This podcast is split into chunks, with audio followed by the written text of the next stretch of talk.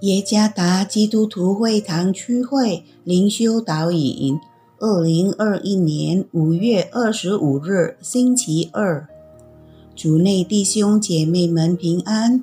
今天的灵修导引，我们要借着圣经哥林多前书十四章第一到二十五节来思想今天的主题：圣灵充满。作者。朱思杰传道，《哥林多前书》十四章第一到二十五节：你们要追求爱，也要切慕属灵的恩赐，其中更要羡慕的是做先知讲道。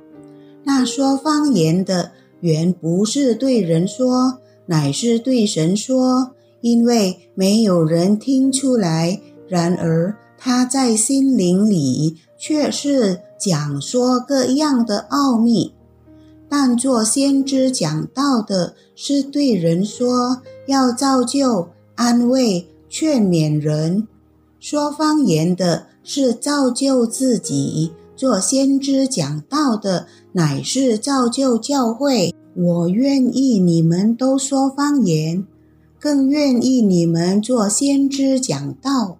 因为说方言的若不翻出来，使教会被造就，那做先知讲道的就比他强了。弟兄们，我到你们那里去，若只说方言，不用启示或知识或预言或教训给你们讲解，我与你们有什么益处呢？就是那有声无气的物，或箫或琴，若发出来的声音没有分别，怎能知道所吹所弹的是什么呢？若吹无定的号声，谁能预备打仗呢？你们也是如此。舌头若不说容易明白的话，怎能知道所说的是什么呢？这就是像空说话了。世上的声音或者甚多，却没有一样是无意思的。我若不明白那声音的意思，这说话的人必以我为话外之人，我也以他为话外之人。你们也是如此。既是切慕属灵的恩赐，就当求多得造就教会的恩赐。所以那说方言的，就当求这能翻出来。我若用方言祷告，是我的灵祷告，但我的悟性没有果效，这却怎么样呢？我要用灵祷告，也要用悟性祷告。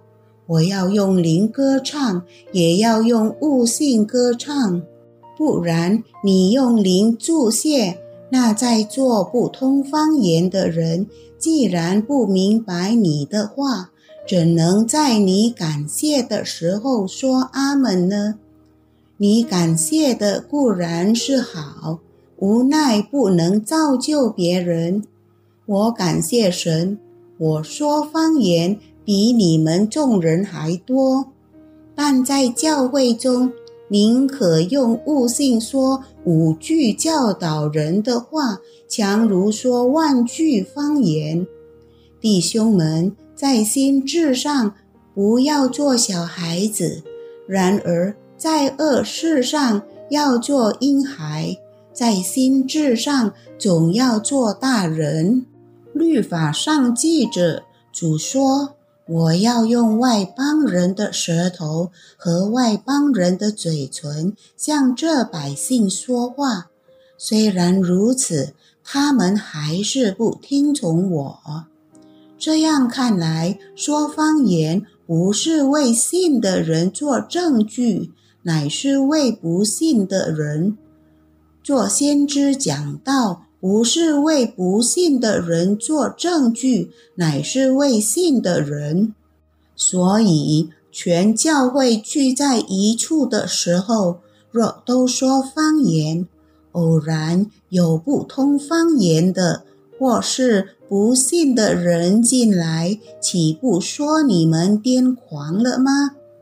若都做先知讲道，偶然有不信的，或是不通方言的人进来，就被众人劝醒，被众人审明。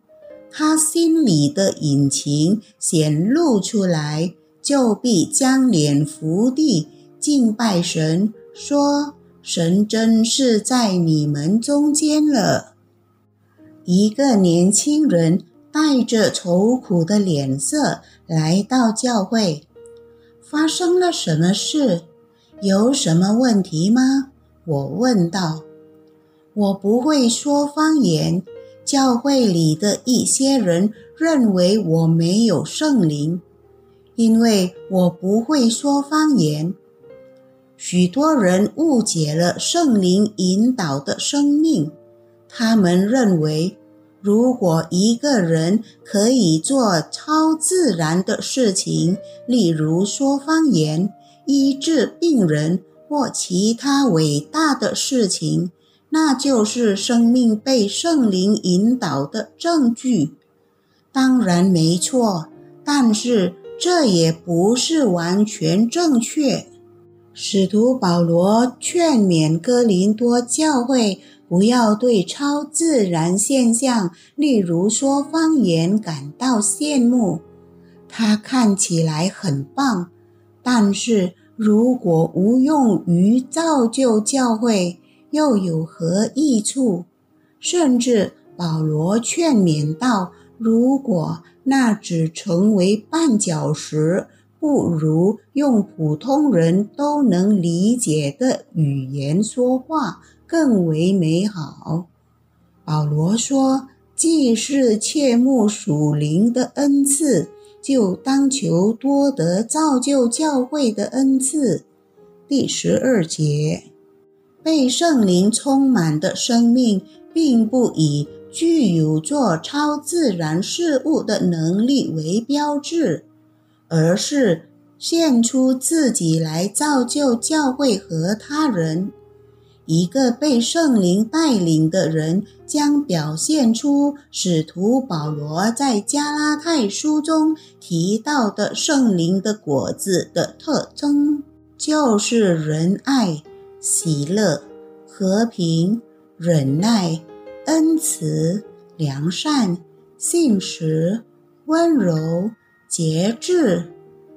问题是，我们的生命是否被圣灵充满了，且展现出这些特征呢？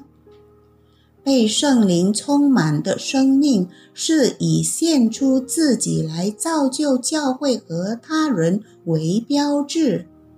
主耶稣赐福。